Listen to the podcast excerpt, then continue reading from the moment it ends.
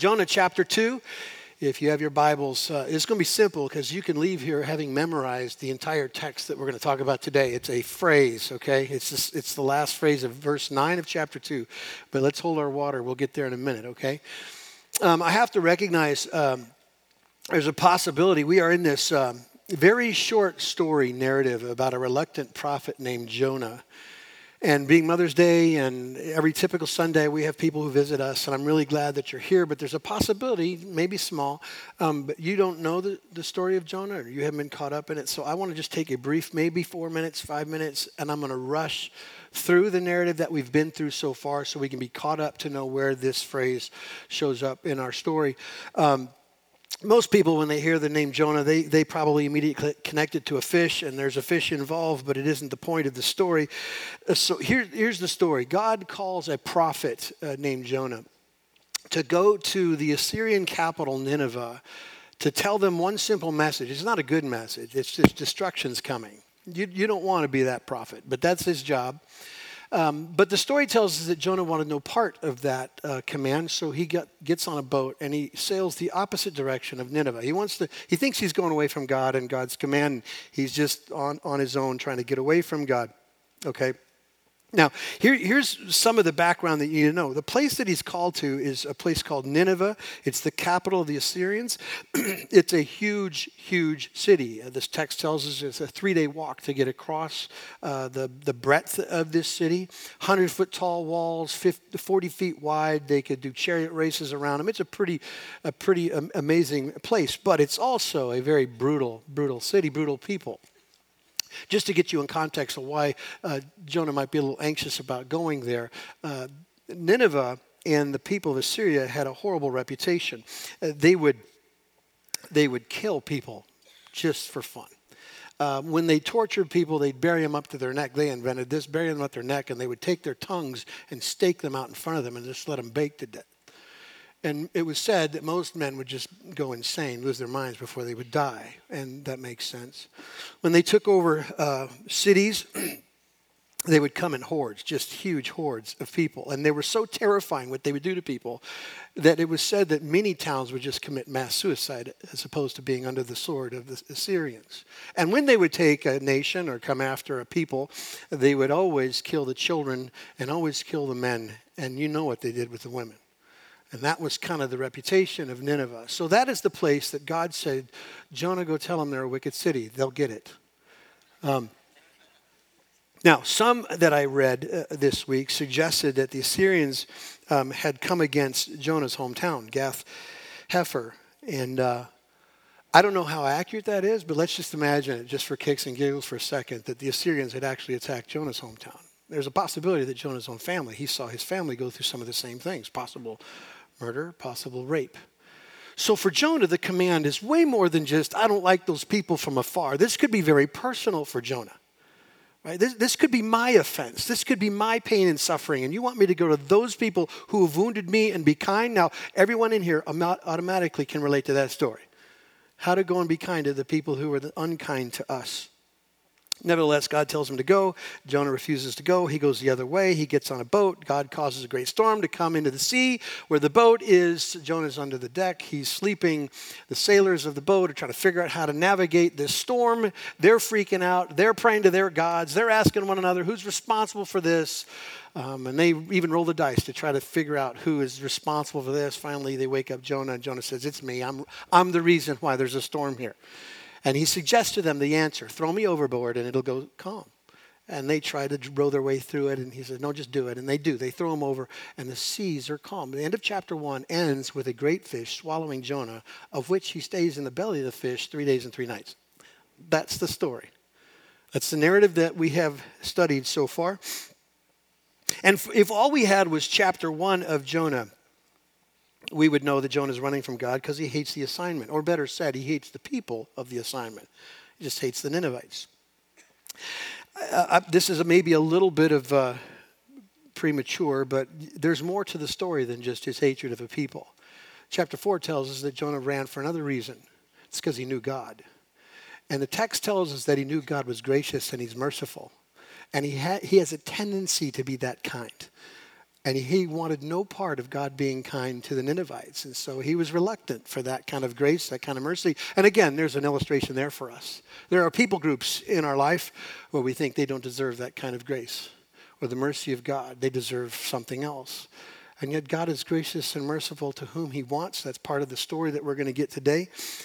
But that's a little bit premature, as I said. But here we in chapter 2 find a prayer it's a simple prayer of, of, Jonah while he's in the belly of the fish. And you'll see that it is a conclusion for Jonah on a couple of things. One is his faith that he knows God's not done. Verse 4 tells us pretty clear of chapter 2 Then I said, I am driven away from the sight, yet I shall look again on your holy temple. There was something that Jonah knew or felt, experienced about God that, God, I understand this fish thing isn't the end. I understand there's a future. I understand I will yet again look. So he's expressing faith in what God is doing, even in this this dark moment for him. And then, verse 9 of chapter 2, he expresses this thing called repentance. And just so you know, repentance is a word that just simply means about face. It's a military term. You're marching one way, you turn, you repent, and you march the other way. And Jonah is marching away from obedience to God. Here in this passage, he concludes that he can't run away from God, so he's turning and he's going back to God, and he says it this way But I, with the voice of thanksgiving, will sacrifice to you what I have vowed I will pay. This is, this is Jonah's recognition that I'm coming around, God. I'm going to turn it around. I'm going to go the right way. And then he finishes verse 9 with what I consider to be five words that synthesize the entire subject matter of Genesis to Revelation, the entire Bible. He simply says, Salvation belongs to the Lord. There you have it. From Genesis to Revelation, it is a rescue story, a saving story about a saving God. Jonah knows it from a perspective, and he says it. It's like a fulcrum point in the middle of the, of the scriptures to point again to his saving ways. In fact, it's the exact same phrasing, almost to the word, that John writes about at the end of the age when the church gathers, the resurrected church gathers to worship the Lord. He says, after this, I looked, and there before me was a great multitude that no one could count. That's the church. That's people who follow Jesus. From every nation, tribe, people, and language, standing before the throne and before the Lamb who is Christ, they were wearing white robes and were holding palm branches in their hands, and they cried out with a loud voice Salvation belongs to our God who sits on the throne and to the Lamb. That story rings over and over and over and over again in the scriptures. And it is a magnificent truth, so great, in fact, we can't just run past it today. So we're going to set down roots today and we're going to talk about five words. Okay? Um, so in specifics, I just I'll say it this way. I, I feel it's important for us to put anchors in, to put footings in theological footings in for the church. Now, I know when I say that word, some of you go, great theology. Whoo-hoo. And then some of you don't even know what that is really. But just to keep it in its simplest form, theology is simply everything that's true about God and what God does.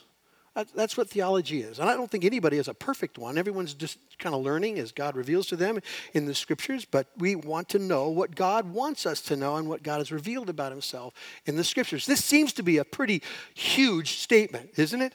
Salvation belongs to the Lord. And so I think we need to stop for a moment and get our heads around that. Now, let me deal with the skeptic. There's a possibility you hear that we're going to talk about theology, and you went, on Mother's Day, can't we do something cute? Can't, can't we do something else? Let me just say to you who would consider theology boring, I understand. I understand. I'm sympathetic, okay? Um, there are some of you who might consider this to be a, a subject to be dealt with professional theologians. Theology needs to be with theologians who work at it full time, like medicine should be in doctors' hands. This isn't for us.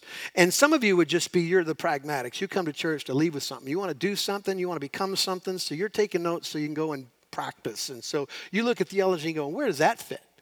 It has no, no, no helpful context for my life. And let me just suggest to you, um, I'm going to get to the reasons why it matters in a little bit. But I will tell you before we even start that everyone in here, I don't care where you are with Jesus or where you are with God, everyone in here cares about theology. In fact, I would say it this way everyone here is a theologian. Now, that might be a surprise to you, but let me explain it. If you're a Christian, if your own confession is that you know who Jesus is and you confess him as your Lord and Savior, by faith you believe and you repent of your sin, if you're a Christian, then at least at some level you have considered the nature of God and salvation. If all you know of him is um, something simple as Jesus loves me, this I know, if all you know is the nursery rhymes of faith, at least it's your confession, it's some theology, even if it's small. And to those of you who don't know Christ by your own confession, you know him maybe as a historical figure, maybe a good guy, a prophet, he meant well, uh, but he's long gone. He's dead and long gone. To you, I think you're a theologian as well, because you think about God even if all you do is think about him long enough to deny him. It's still thoughts of God. And everyone dies with a considered, concluded thought of God. You either will end your life going, I believe, I believe in the narrative. I believe in the text. I believe what God has revealed about himself. Or you can say, I have considered the thought of God and I have just disconsidered it. I can, don't even count it anymore. So at some point, we're all little t theologians. We've decided something about God and believe that we're right about it, right? So that's why I think you're going to be interested in this. But I think there's a greater question to ask. If you truly are, as I think you are, a theologian, then the question to deal with isn't whether you are or not. The question is, if you're right. You need to ask the question are you right? If whatever things you think about God, are they accurate? Because if you're wrong, just a matter of the stakes you're playing. If you're wrong about God, everything could be up for grabs. If you're a Christian and you're wrong, eh, you're wasting your time. If you're an unbeliever and you're wrong, you're wasting your life. So, um, I think that's why we need to lean into it today. Um, so that's why we want to hit the pause button on these five words. Let's get after it. Verse 9 simply says, Salvation belongs to the Lord. Now, uh, just a little cautionary thought. I'm going to quote a ton of scriptures, and uh, I'm not going to put them up on the. Uh, on the PowerPoint because I don't want you distracted. I want you listening. Um, if you want them later, I'll give them to you, but I, I thought we'd be just hitting slides nonstop. So I just want us to lean into these things. L- let's do this. I'm going to break this down in two things what it means and its implications. First thing, what does it mean that salvation belongs to our God? First thing, salvation is God's property. That's what it means. Most of the time, when we think about salvation, we think of it in a self centered way.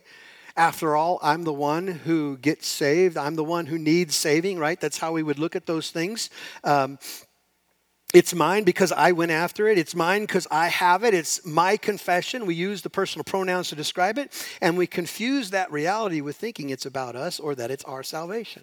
And let me just suggest to you, it isn't. Like everything in this world isn't yours as much as you might think it is. In fact, David said in Psalm 24, The earth is the Lord's and everything in it, the world and all who live in it. Everything you see, everything you can touch belongs to God. That's what David says. In Deuteronomy chapter 10, the writer tells us that the Lord, to the Lord your God belong the heavens, the highest heavens, the earth, and everything in it. So just like everything in the earth and in the heavens and you and me belong to the Lord. Here's what the scriptures teach us salvation also belongs to the Lord. David prayed in Psalm 51 when he's talking about his sin, in view of his sin, in view of God's ability to forgive, he says, Restore to me the joy of your salvation. Now, most of the time when that passage is quoted, we put my in there, like it belongs to me. It's kind of a, a little slip of the tongue, I think. But the bottom line is that David saw salvation as God's, not mine. I receive it, yes but it's His. If you trust in Christ alone, yes, salvation is granted to you, but it belongs to Him. That's the first thing. Here's the second thing about what it means salvation is His identity. There's a, a, similar passage in Revelation chapter 7. I don't have time to re- read it, but this, the phrase is almost word for word exactly what Jonah prays. Salvation belongs to our God. Personal pronoun, our God. So let me just unpack that for us a little bit. In other words, salvation is the exclusive property to our God, a specific God, one God, one exclusive God, not, not another God, not an option God, not a mini option God. He's one God. He's the God of the New Testament and the Old Testament. He's the only God who truly is. Salvation belongs to him. And here's the, here's the confrontation of this thing is a lot of people put their hope in salvation in other options. But there aren't other options. There aren't other gods, there aren't other ways. There's only one. It's exclusive because He alone saves. It's because it's who He is. Our God is a saving God. You can pick this story up and you can start in the beginning and you can work through. And I dare you, if you just sat down and wrote down every time you see God save, you'd be overwhelmed with that being the constant drip of the story. Just for fun, let's go through some of them. Exodus 12, he saved Israel from Pharaoh, didn't he?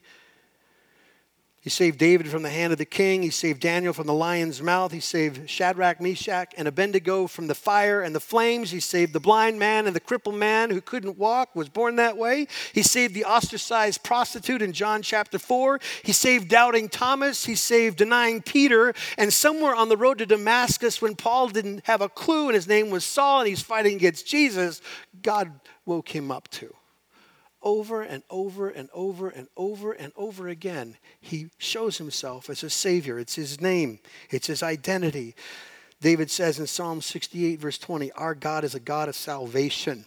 Now, if you've been around redemption very long, you know that every week we try to come back to the good news. The good news is the gospel. The good news is how God and why God saves people. And there's aspects of salvation we try to lean into uh, from time to time, if not in total. And that is there's a past version of salvation, there is a current version of salvation, and there's a future version of salvation.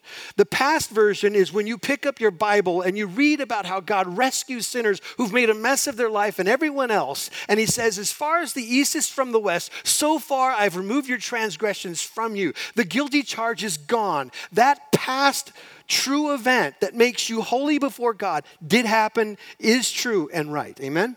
Okay, well, there is also a present salvation that is taking place. It's transformation. It is a rescue of my current situation. God is making me like Christ, saving me now from the way I used to be and the way I tend to be in my flesh. And there's a future salvation, and that is when God deals with this flesh perfectly and permanently at the resurrection, and I am made brand new with no inclinations for sin anymore. I'm made like Christ. That is a future hope. Amen? So you see the orb, the full orbed version of salvation, past, present, and future. And all of that story has as its very center, at its very center is God, the verb and the noun. He is the actor and the action of salvation.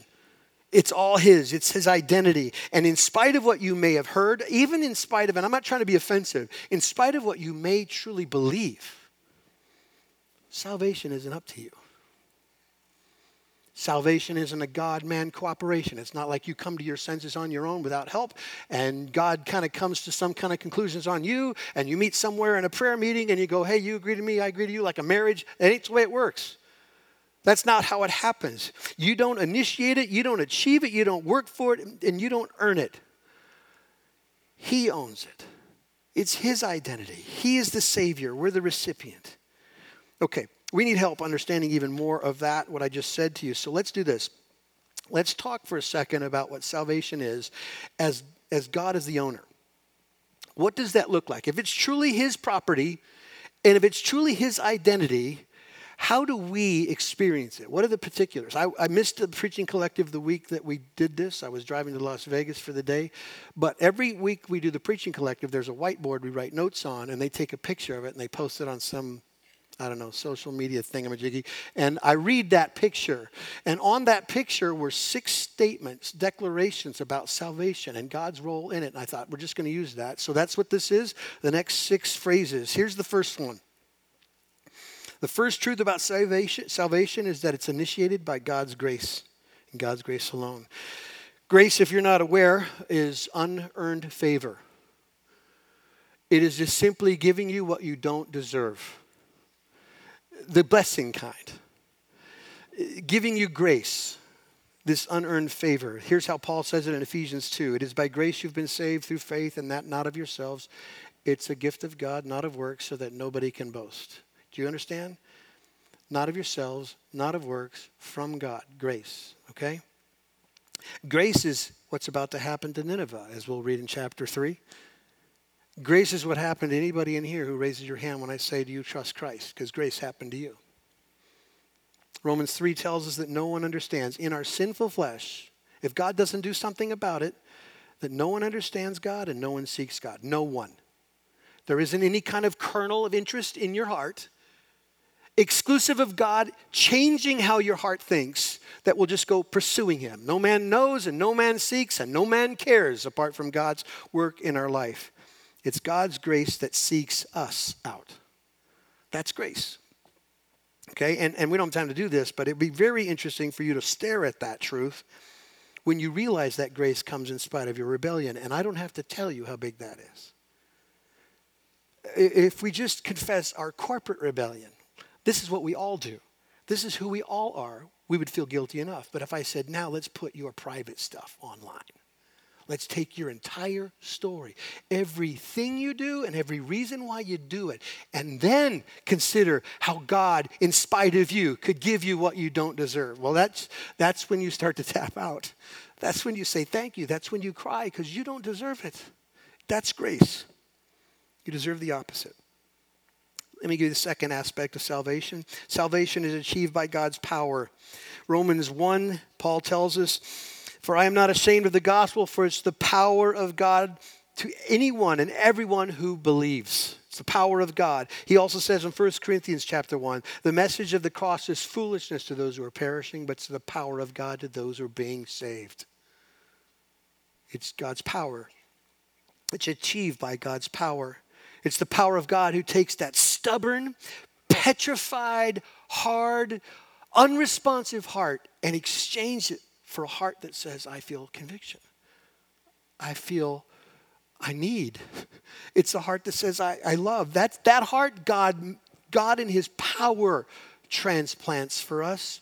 He opens blind eyes, eyes at one point who thought the whole thing about Jesus and the gospel is a joke and something to laugh at and to mock, to something that moves me deeply that I have to have. He opens the blind eyes. He converts the soul from death to life. It's the power of God who whispers in the ears of his children and says, Wake up. And every one of us do. And you can't resist him. That's power. Amen. Third thing, salvation is offered on God's terms. In other words, brace yourself. He gives it to whomever he wants. Romans 9, I will have mercy on whom I have mercy. I will have compassion on whom I have compassion. It does not depend on human desire or effort, but on God's mercy. In other words, he saves who he wants, he saves how he wants, and he saves when he wants. It is his, it's offered on his terms. Here's the fourth thing salvation is accomplished by God's Son. Acts chapter 4, perhaps you're familiar. Salvation exists in no other name, for there is no other name under heaven by which men must be saved. No other name, no other option. Listen to me. Just listen to me. I don't care where you came from today. I don't care if this is your first time landing in redemption. I'm telling you life words. Whatever else it is you're chasing other than Jesus only equals death. There is no other name by which men must be saved. It's Jesus or nothing. It's exclusive. Christ alone. He said of himself, I am the way, I am the truth, I am the life, and there is no other way.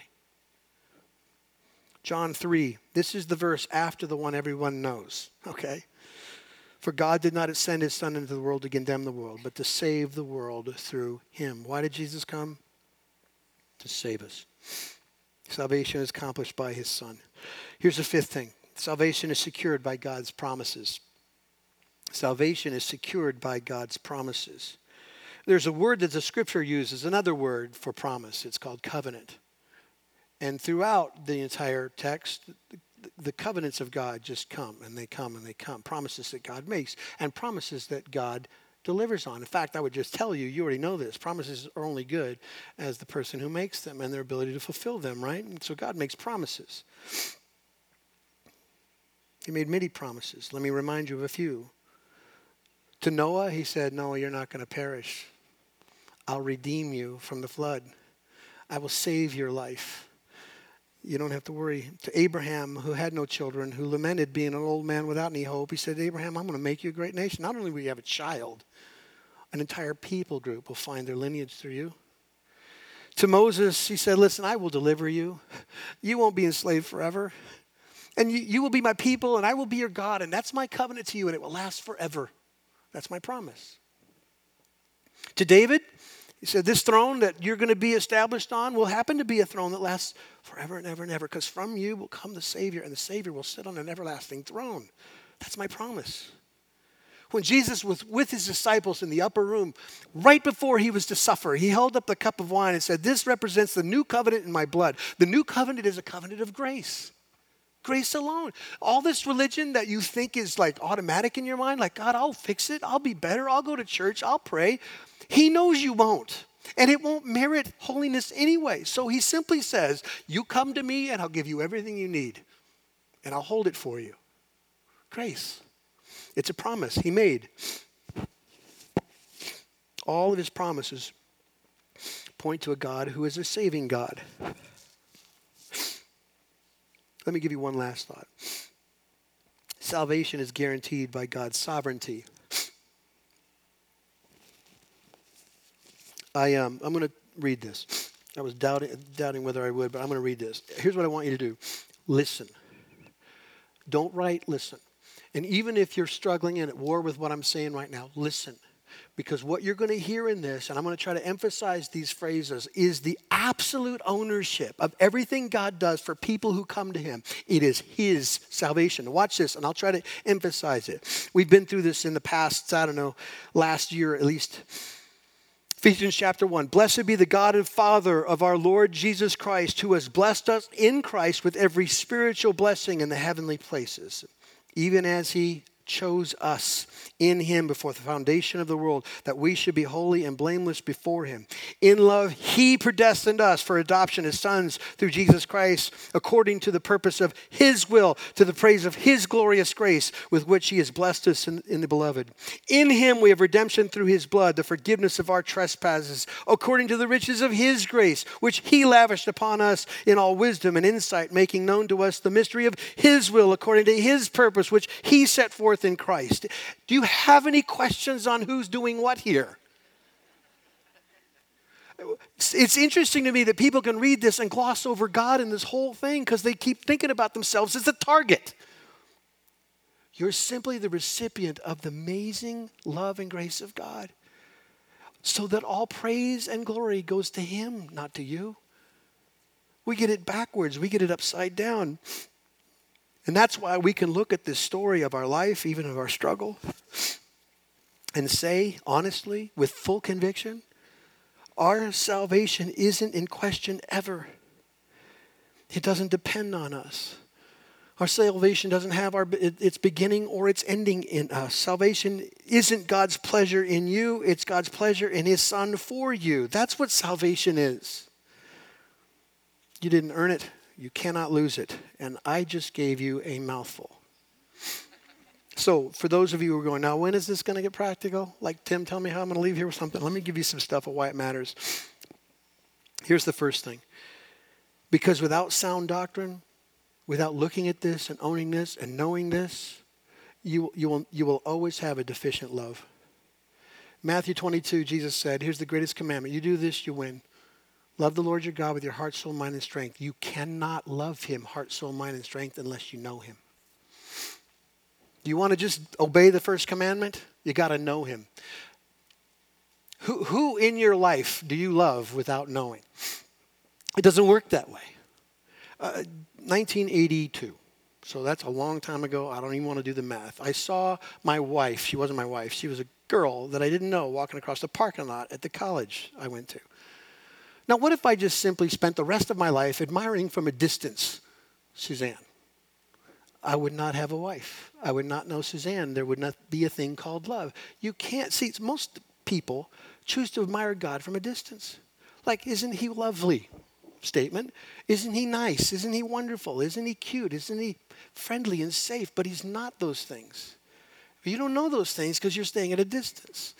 You can't love him unless you know him, and you got to know him by getting close. That's how this thing works. We are commanded in the scriptures to worship God in spirit and in truth, and you can't do that. The deeper we grow uh, in knowing Him, that's the theology part. That's the word nobody wants to wrestle with. But the deeper you get to know Him, theology, the more you get to love Him, worship. And you can't skip one to get to the other. Make sense? Let me give you a second reason why this matters, why theology should matter to you, and why this phrase, salvation belongs to the Lord, matters. Because sound theology, um, without it, will lead to a deficient walk. Not only a deficient love, but a deficient walk. Paul told Titus, knowledge of the truth leads to godliness. What we know about God and his commands always, and what we don't know, I should say, always leads to sinful choices. I mean, I didn't know. I, I had no idea that that's the way I was supposed to live. And I would tell you this that the, there's a sanctifying work that doctrine does in our life, and, and, it, and it does it from the very beginning. When the doctrine, the simple doctrine of you're a sinner and Jesus is a Savior happens, when God allows it to happen in your heart, the first thing you feel is conviction. And conviction is the warning system from God to turn from the sin that brings the conviction. That's the first blush in your converted life. And everywhere else in your life, every moment of your life, for the rest of your life, God is doing that same sanctifying work. And as you get to know Him, guess what happens? Sensitivity and conviction gets more intense, it gets more sensitive. Like it really works. And, and as opposed to just seeing big glaring sins, you start to see motives behind the sins and you start catching more things and you become more and more like Jesus. Make sense? Let me give you one last reason why this theology should matter to you. Because without it, you'll have a deficient hope. M- most people um, choose to relate to God based on feelings. So if you have a great day, great week, great month, great year, God is so good. God is so, he's so good. Hey, you should know my God because he's, he's a good God. Until you don't have a good day or a good week or a good year. And something gets turned around, somebody fails you, or somebody leaves you, or something falls apart, and God doesn't seem to be so good that day or that year. And we would rather relate to Him on feelings. And let me just tell you something you already know feelings lie to you. Feelings always fade. But here's the great, best part about it feelings can't save you, they're not a savior. They can't, they can't f- hold you up in the midst of trouble. We, we sang the song, I, I will praise you on the mountain, and when that mountain is right here, feelings don't get you past that. They have no ability to help. I'm glad we get them once in a while. Trust me. But the reason why we need theology is because we need an anchor. Anchors don't move when the wind blows. Anchors aren't conditional, and they are not temporary. What we know about God and His ways allows us to spot the lies of the adversary when he tries to tell us that God's not going to do what He promised to do. And it's what allows us to stand in the midst of trouble. And, and I don't have to tell you, trouble is coming. It comes to all of us. The Apostle Paul in 2 Corinthians chapter 4 said this Therefore, we do not lose heart, though outwardly we are wasting away, yet inwardly we are being renewed day by day. For our light and momentary troubles are achieving for us an eternal glory that far outweighs them all. So we fix our eyes not on what is seen, but on what is unseen. You tell me, church, what is the unseen in this story? God. We fix our eyes on Him, since what is seen is temporary, but what is unseen is eternal. Here's what we need to know today. Here's what I want you to know today. Here's what I want you to leave with today. Salvation belongs to our God. Amen? Let's pray together. God, help us. Help us understand this. Help us to remember this. God, sink this truth deep within us so that uh, when the trouble comes, we won't fade. We won't be ruined. Um, God, there's some of us who have such a superficial relationship with Jesus, and we need more because more of you is, is better for us. And so, God, help us worship you in spirit and in truth. Um, God, we praise you in the name of Jesus, our Savior. Amen.